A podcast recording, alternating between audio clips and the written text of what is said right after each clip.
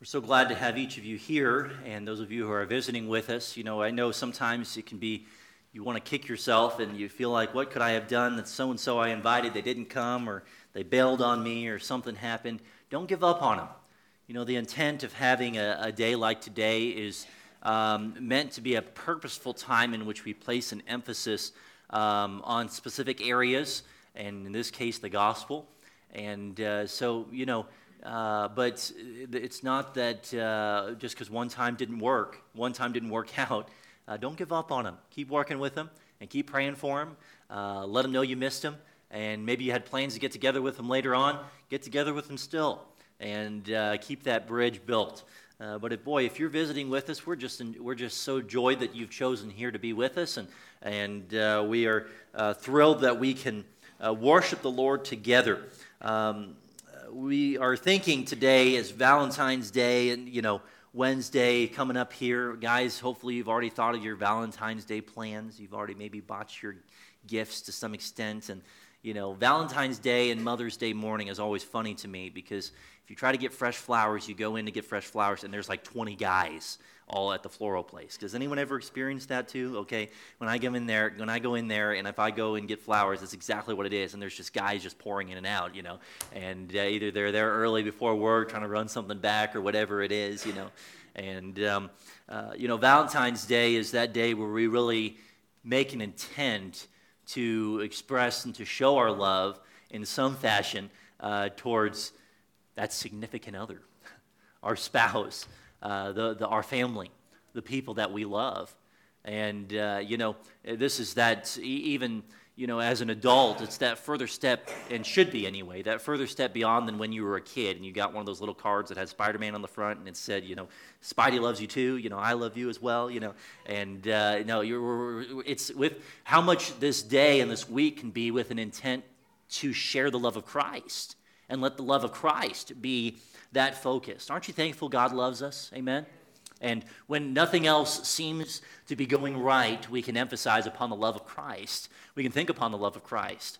Uh, Romans chapter 8 is a verse, these verses are verses I've shared uh, already this week with some. In chapter 8, verse 38 and 39, For I am persuaded that neither death, nor life, nor angels, nor principalities, nor powers, nor things present, nor things to come, nor height, nor depth, nor any other creature shall be able to separate us from the love of God which is in Christ Jesus. Amen for that. Amen. And uh, we know that it's th- what Christ has done for us upon the cross was a very picture of love. In fact, the very meaning of, uh, uh, of the, the very definition of who God is is that he's love. For John tells us in the book of First John. In Romans chapter 5, verse 8, the Bible says, But God commended his love, or he showed his love toward us and that while we were yet sinners, Christ died for us. Uh, boy, when we think of anything concerning uh, love, may the love of Christ be that which is preeminent. And um, boy, it's it's uh, um, uh, so, sometimes the sharing of our love for a person on earth is is a hard love, isn't it? And uh, you know, even for a spouse, sometimes you know, man, it's been a rough week. It's been a rough week, you know, coming up or a couple days before. And, uh, you know, um, I know I need to do something, but what do I need to do, you know, and how can I make this right and how can I smooth things over? And, and uh, you know, the, one thing that we can say of Christ is uh, um, there's never a question of whether or not uh, is Christ going to show his love to me today? I hope he does. No, Christ always loves. Is, is Christ going to, you know, uh, how to try to figure out, well, how can I share and express and show my love? No, Christ already has. Christ has already, already done all of that. And, uh, you know, the wonderful thing about Christ's love is it's, we see that we, gain that principle of, ye have not chosen me, but I have chosen you. Jesus chose to come to us, even in the midst of our sin, even in the midst of our wrong. And uh, boy, as in any relationship, uh, it's that following of the principle of Christ. I'm choosing to love you, and I'm choosing to take that first step of love as necessary. You know, maybe God would grant you the opportunity this week uh, to mend some relationships. Maybe God would grant you the opportunity this week to build some new relationships. And I hope and pray, especially, maybe God would grant you the opportunity this week to lead someone to Christ by sharing his love with someone. And, uh, you know, what, when we talk about Love Your Church Sunday, um, you know, really so much of that, uh, the way I see it, and I believe that we should all see it as according to Scripture, is we love our church because of who God has made the church to be. Amen? Because this is God's church ultimately. We, we love the fact that we can come together and worship God together. We love the fact that we can uh, come and, and know that um, that God is leading, that God is directing. And it's the love that we emphasize upon God's church, God's people. You know, if we just emphasize upon the individuals and the things within the church, uh, we will have a hard time loving. Because, truth of the matter is, anytime there's people, there's problems. anytime there's people, there's struggles, uh, there's difficulties.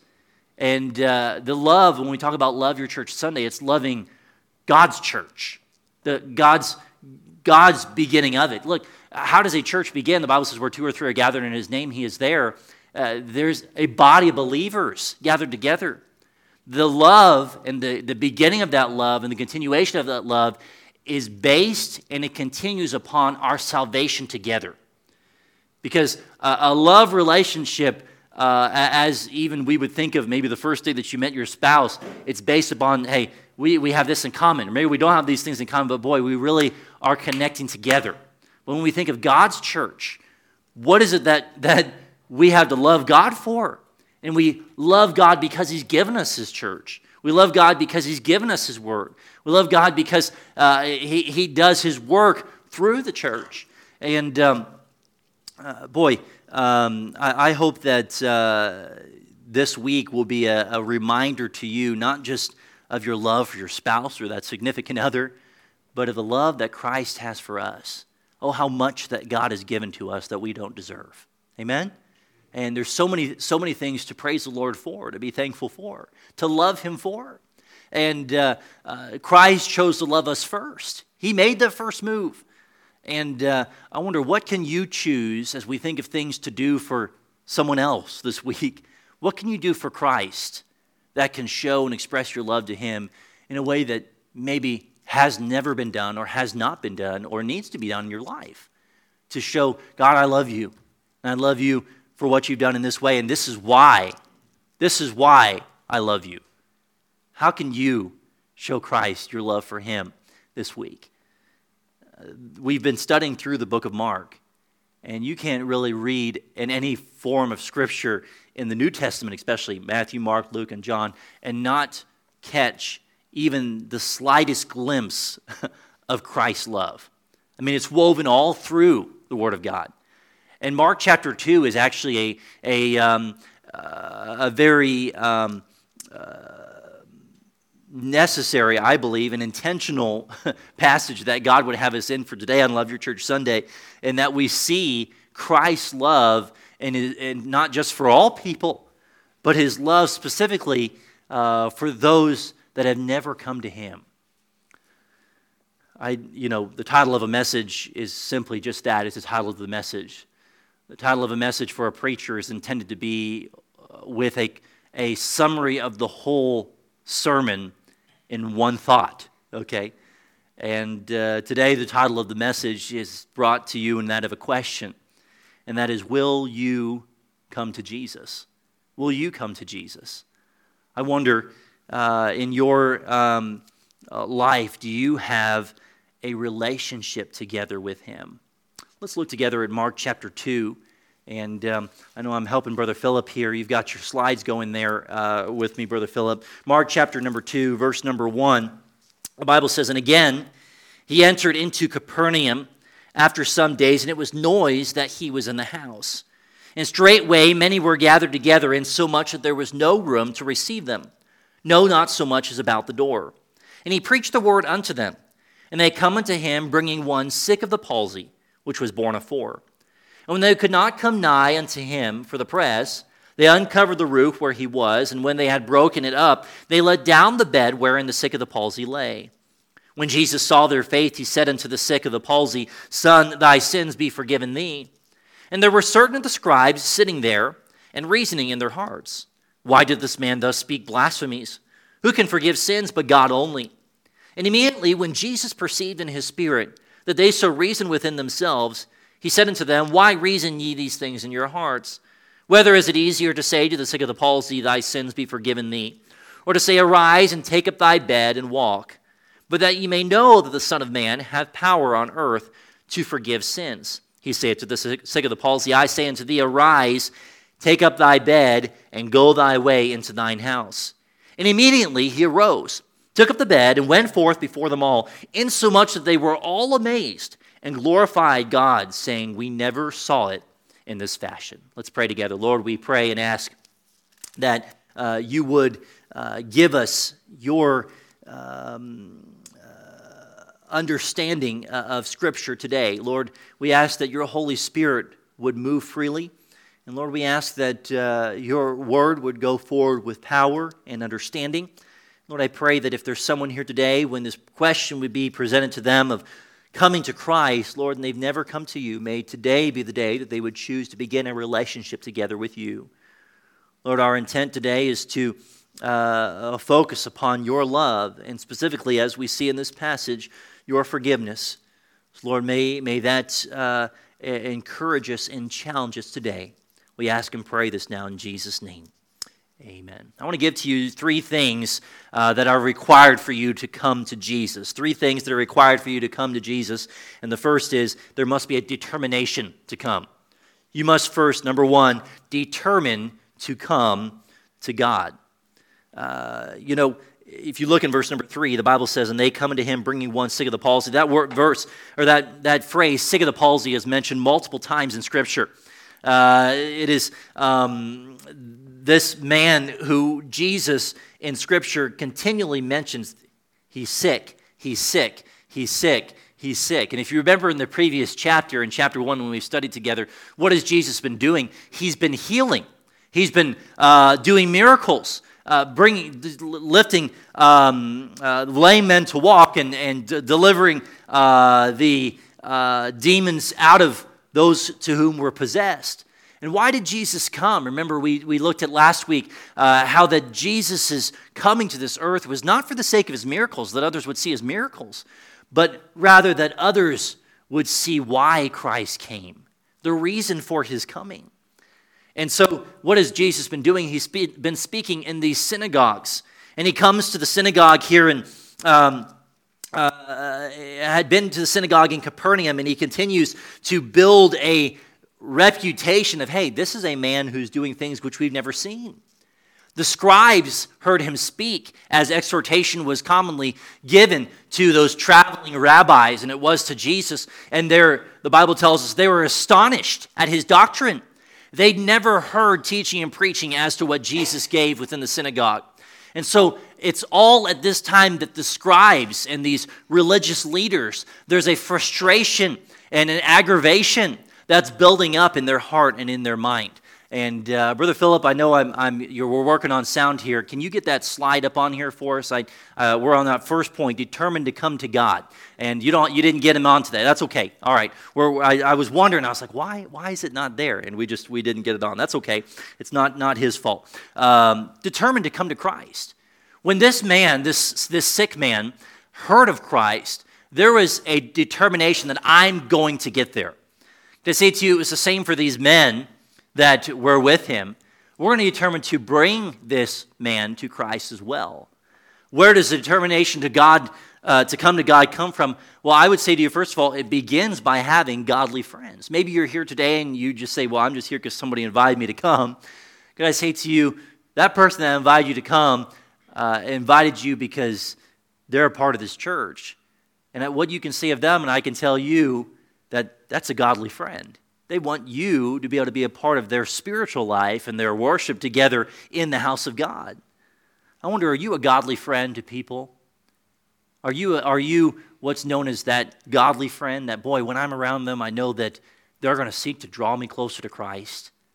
Think about these, these other men. We don't know their names. Not, there's not a lot of specifics given about them. But they had the same determination, the same faith, the same intent to bring this man to Christ as the man himself did who had the problem. Boy, that God would use us as godly people to bring the lost to Christ. What did these men do? The Bible tells us, and they come unto him, bringing one sick of the palsy, which was born of four. When they could not come nigh to him for the press, they uncovered the roof where he was. These men didn't just say, "Oh well, let's you know, boy, you're sick. We're just going to pray for you and pray that you know God will come to you." No, they said, "Hey, we're going to bring you ourselves to Christ."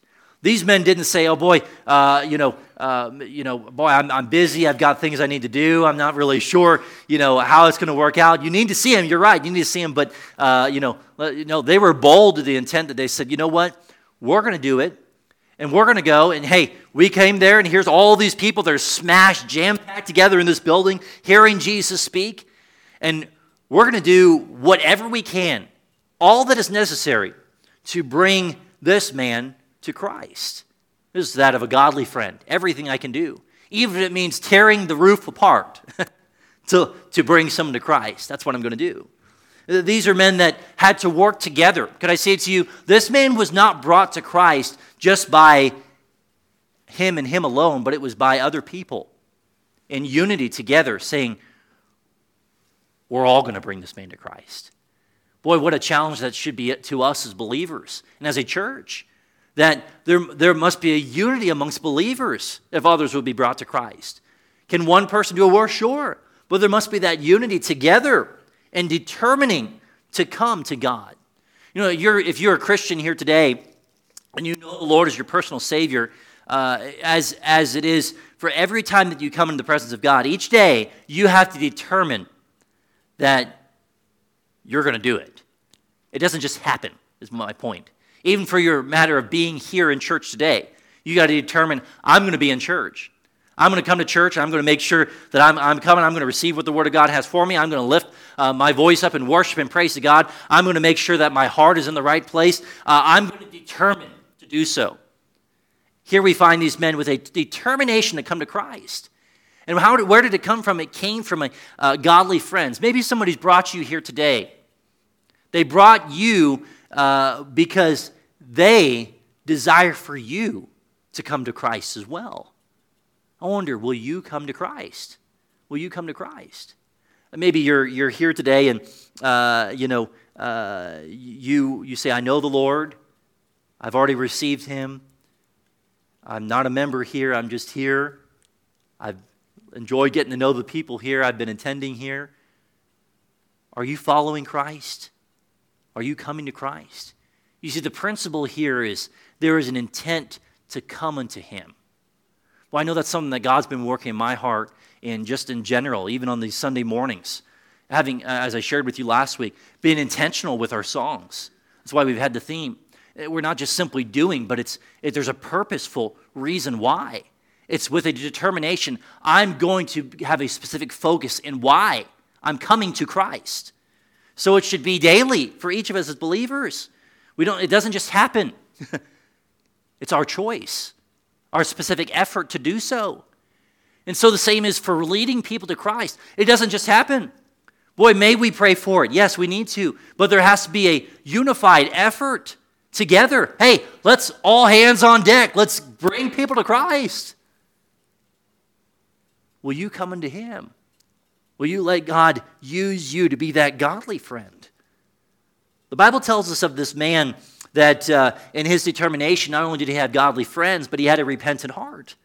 You see, the, this man's condition, uh, as you would read, there seems you know, what I believe to be an, uh, an implication of, the, of his sickness, very likely could have been as a result of something uh, maybe that he had done in the past uh, that led to this. Maybe it was a mistake of his own. Uh, maybe it was a sin that he committed.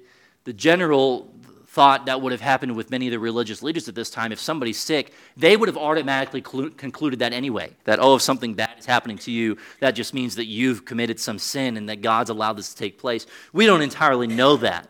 But here's what we do know is that this man, in the midst of his physical sickness, what he did have was a repentant heart. Because could I say to you, a genuine desire and determination to come to God includes a repentant heart. It's a acknowledgement before God of saying, God, I realize that I need you. I'm a sinner. I don't deserve anything else. I need you in my life. God, I realize that I've sinned before you. Please forgive me of my sin. Aren't you thankful that God forgives? Amen. You see, the wonderful thing about Mark chapter 2 is this is not a passage about a man who's sick of the palsy. This is a passage about the forgiveness of God. Boy, when you consider the forgiveness of God, how can you say that's not love? That God would so love us to forgive us.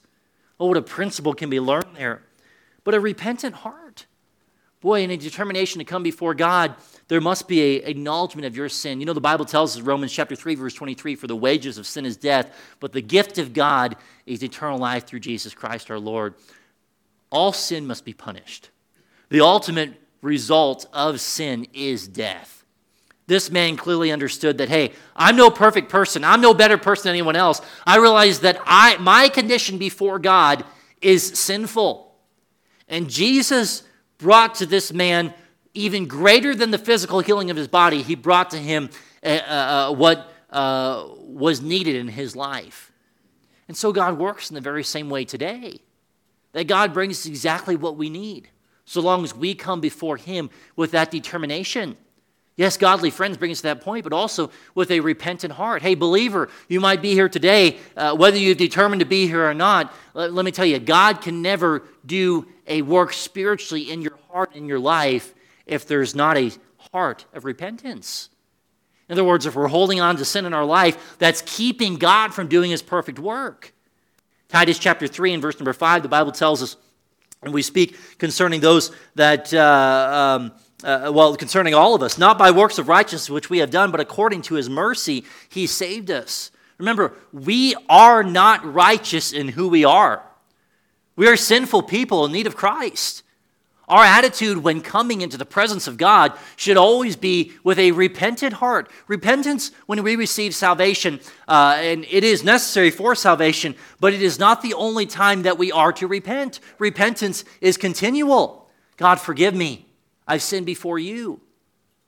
We're not talking today. Maybe there might be a thought in your mind, well, I've gone and I've given my confession to a priest. I've confessed that I've confessed before. Boy, I wish I could say that the moment that, I, that, that you begin uh, a relationship with God, that there's no longer any sin. Uh, but only until we go to be together with Christ in heaven will be that, that be the case. Until that time, we need Him. And we must determine to come to Him. Who can bring us there? Godly friends, but a repentant heart. It's our choice to say, God, if I'm going to genuinely be able to follow you, live for you, serve you, obey you, have faith in you, allow you to do your perfect work in my life, and do a spiritual work. What's the miracle here? It's not so much the physical work, it's the spiritual work that was done in this man's life. God forgave him. If we as individuals want God's uh, um, spiritual working in our life, there must be a repentance within our heart, an acknowledgement, admittance, a turning away from our sin you're here today and you don't have a relationship with God, that is to say, you're not, uh, you, you don't even quite entirely know what I mean by that outside of attending church. Understand this much. If you're going to come to Christ, there must be a realization and an acknowledgement of your sin, realizing your need for Him. I'd say to you, secondly, that if we're to answer this question, will we come to God? There must be a faith, a placing of our faith in God. What must we have faith in? We must have faith first that God has forgiven us.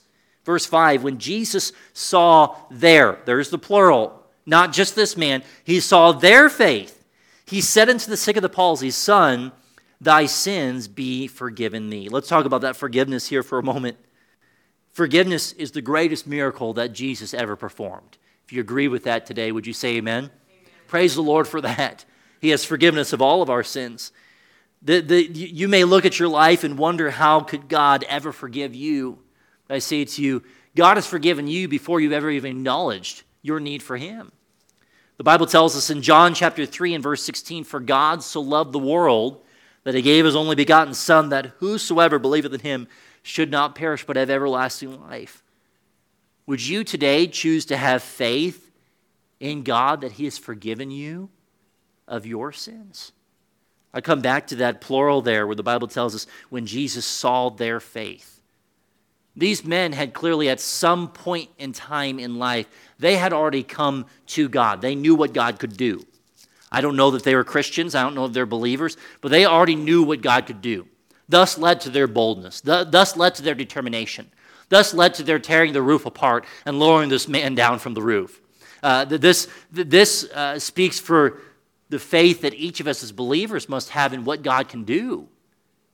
Faith is not something we see. Faith is believing what God is capable of doing. Faith is believing that God can use the sinner to accomplish his work. Faith is believing that God can save the sinner, even the most uh, uh given to sin individual. God can bring uh, to salvation. Have faith that God has forgiven you. Could I remind you today, uh, Christian, God has forgiven you of your sins. What an, what an increased joy and faith that should bring in your life. The Bible tells us we're to have, if we're to uh, come to God, we must place our faith in Him. We must have faith that God is forgiven, but we must also have faith in the reality of the enemy. Have faith in the reality of the enemy. Satan's desire is to keep us as far from a relationship with God as possible. And Satan will use every means possible to draw us from a right relationship with Him. The Bible tells us in verse number six, look at what the Word of God says, but there were certain of the scribes sitting there and reasoning in their hearts. Why doth this man speak blasphemies?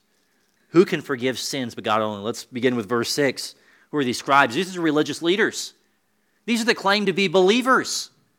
And they had now let the work of God, which was like nothing they'd ever seen, they had let the work of God become really a, a, a, uh, a hindrance uh, that they were becoming to what Christ was doing.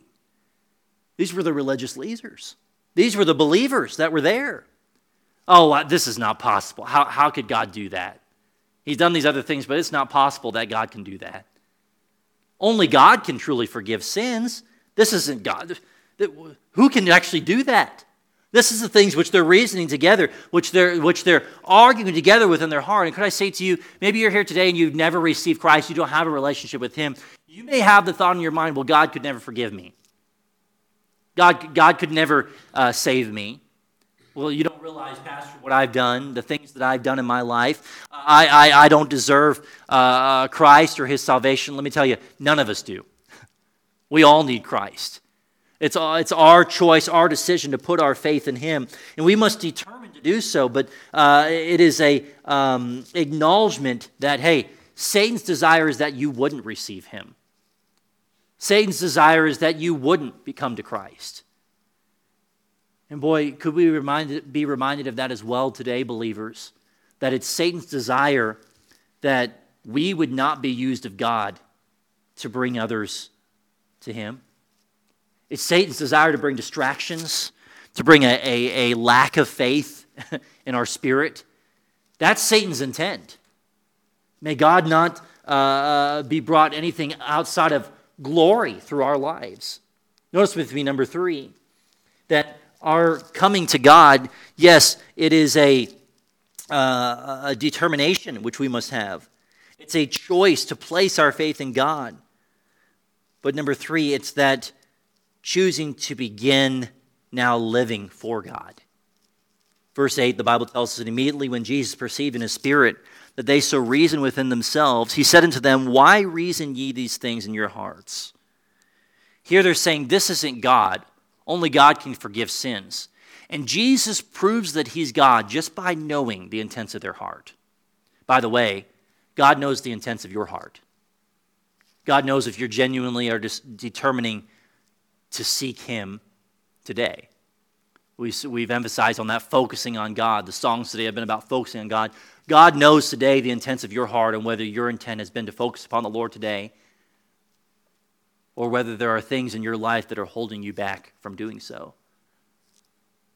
The Bible tells us we must begin living for God. Notice the Bible says in verse 8, why reason ye these things in your heart? He proves these God. Verse 9, whether is it easier to say to the sick of the palsy, thy sins be forgiven thee, or to say, Arise, take up thy bed and walk, but that ye may know that the Son of Man hath power on earth to forgive sins. Jesus says nobody can prove in the, in the physical sense that sin, sins are forgiven. But by the very fact that he knows the intents of their heart, he proves that he's God. Arise, take up thy bed, go thy way into thine house. Can you imagine being there that day? Jam packed room, shoulder to shoulder, back to, to chest and chest to back. I mean, people just pressed in. There's not room to hardly even move around. People are probably sticking their heads through the windows, and you got people crawling up on the roof and lowering, th- lowering uh, uh, lame men down. I mean, this place is full. And then suddenly all this happens. Nobody knows the thoughts of, we don't know the hearts of individuals, only God does. Nobody knows what these scribes are thinking. And Jesus calls them out. You ever been there with, with when, when somebody's called out in front of an audience and you're just kind of like, oh man, you know, just kind of duck down? This, this is probably what's, what's happening here at this time. These scribes are getting called out by Christ. And as he's doing this, proving that he's God, proving that he truly has forgiven the sins of this man, he yet even further heals him. And this man who had clearly earned a reputation for being one who had not ever walked stands up without any hesitation, without any lack, without any difficulty. Then, to prove his strength even further, he bends over, he picks his bed up, he walks out the room. I doubt there was an aisle like we have here today. There was probably just people just staring. That astonished feeling that we saw of the, of the people in the synagogue uh, in Mark chapter 1 undoubtedly was the same uh, amazement that is seen of the people at this time. Because Jesus has now proven that he's God, but yet even further, shown to the people that, hey, I've forgiven you. I've forgiven you. You're here today, and I don't, I don't know you. I, I don't, I may not know you. We, we, some of us do. We got some who are visiting. Could I say to you, no matter what you've done in life, God has forgiven you. God loves you. See, well, how can you prove that? God can prove that He's real in your life by your choice to put your faith and trust in Him. And let me tell you, He will. he will. If you're here today and you've never begun a relationship together with God, what is, what is necessary? You must determine to come to Him. A godly friend may have been the one who brought you here. You've got to choose to have faith yourself, placing your faith in the fact that God can save me. God has forgiven me. God does love me. And that's why when we talk about Jesus Christ dying on the cross for all mankind, that's where all this comes from the love of God. That's God's display. That's the whole purposeful reason why. Hey, you've never begun a relationship with Him. God desires for you to receive Him. Word of God says, For whosoever shall call upon the name of the Lord shall be saved. It's not by works of righteousness. You may have been uh, sprinkled. Uh, uh, you may have uh, attended a church. You may, be re- you may read your Bible. Uh, you may have been confirmed. The Bible says it's only by putting our faith and trust in Him in which we can spend eternity together with Him in heaven. How can you begin living a life together with God? By putting your faith in Him acknowledging who He is and all that He's done for you. Believer, this message is not just for the unsaved, it's just as much for us. God's forgiven us. Praise the Lord for that. May we as individuals not be as these scribes and hinder the work of the gospel, but may we instead be as these other men, these friends who brought this man to Jesus, determining by faith God is able. Do you believe God is able today? Amen? That's the faith we're talking about. God is able. God can bring, God, God can do a work in an individual's life that only God can do. And we're talking about that spiritual work. You say, well, I've got a person you know, that's enabled physically, they can't do a whole lot. How am I supposed to bring them to Christ? It requires that faith, believing, and the boldness and determination to do so, like these men had. I'm not saying you need to go, you know, put them on a bed and you need to walk them in to the auditorium here and bring them to church. You know, bringing, them, bringing people to church is not bringing people to God. You say, what? It's not. Now, we come in the presence of God when we come to church, but, bringing, but the truly bringing people to Christ comes from our individual effort. I'm going to show them the way. I'm going to be the one to direct them to know how to receive Christ. I'm going to let God use me to reach them. Boy, uh, you know, we don't read again, we don't read anything more of these men, but what a joy, what an encouragement, what a thrill that must have been in their heart to see God not just physically heal this man, but to see that man begin a relationship with God acknowledging his sin, putting his faith and trust in him, and God forgiving him right there, verbally, proving he's God, and then walking out of the room. And boy, Christian, what a joy there is when God uses us to be tools in his hands. I don't know about you, that's what I desire to be of the Lord. Amen? So much of this, uh, so much of this um, message ties right into our theme for this year forsake, follow, fish. We've got to choose to forsake. That comes with that determination. We've got to choose to follow. That's where the faith comes in. And the fishing, the bringing people to Christ, is our knowing what God can do through us. And we're trusting by faith for Him to do it. Let's your head bowed and every eye closed.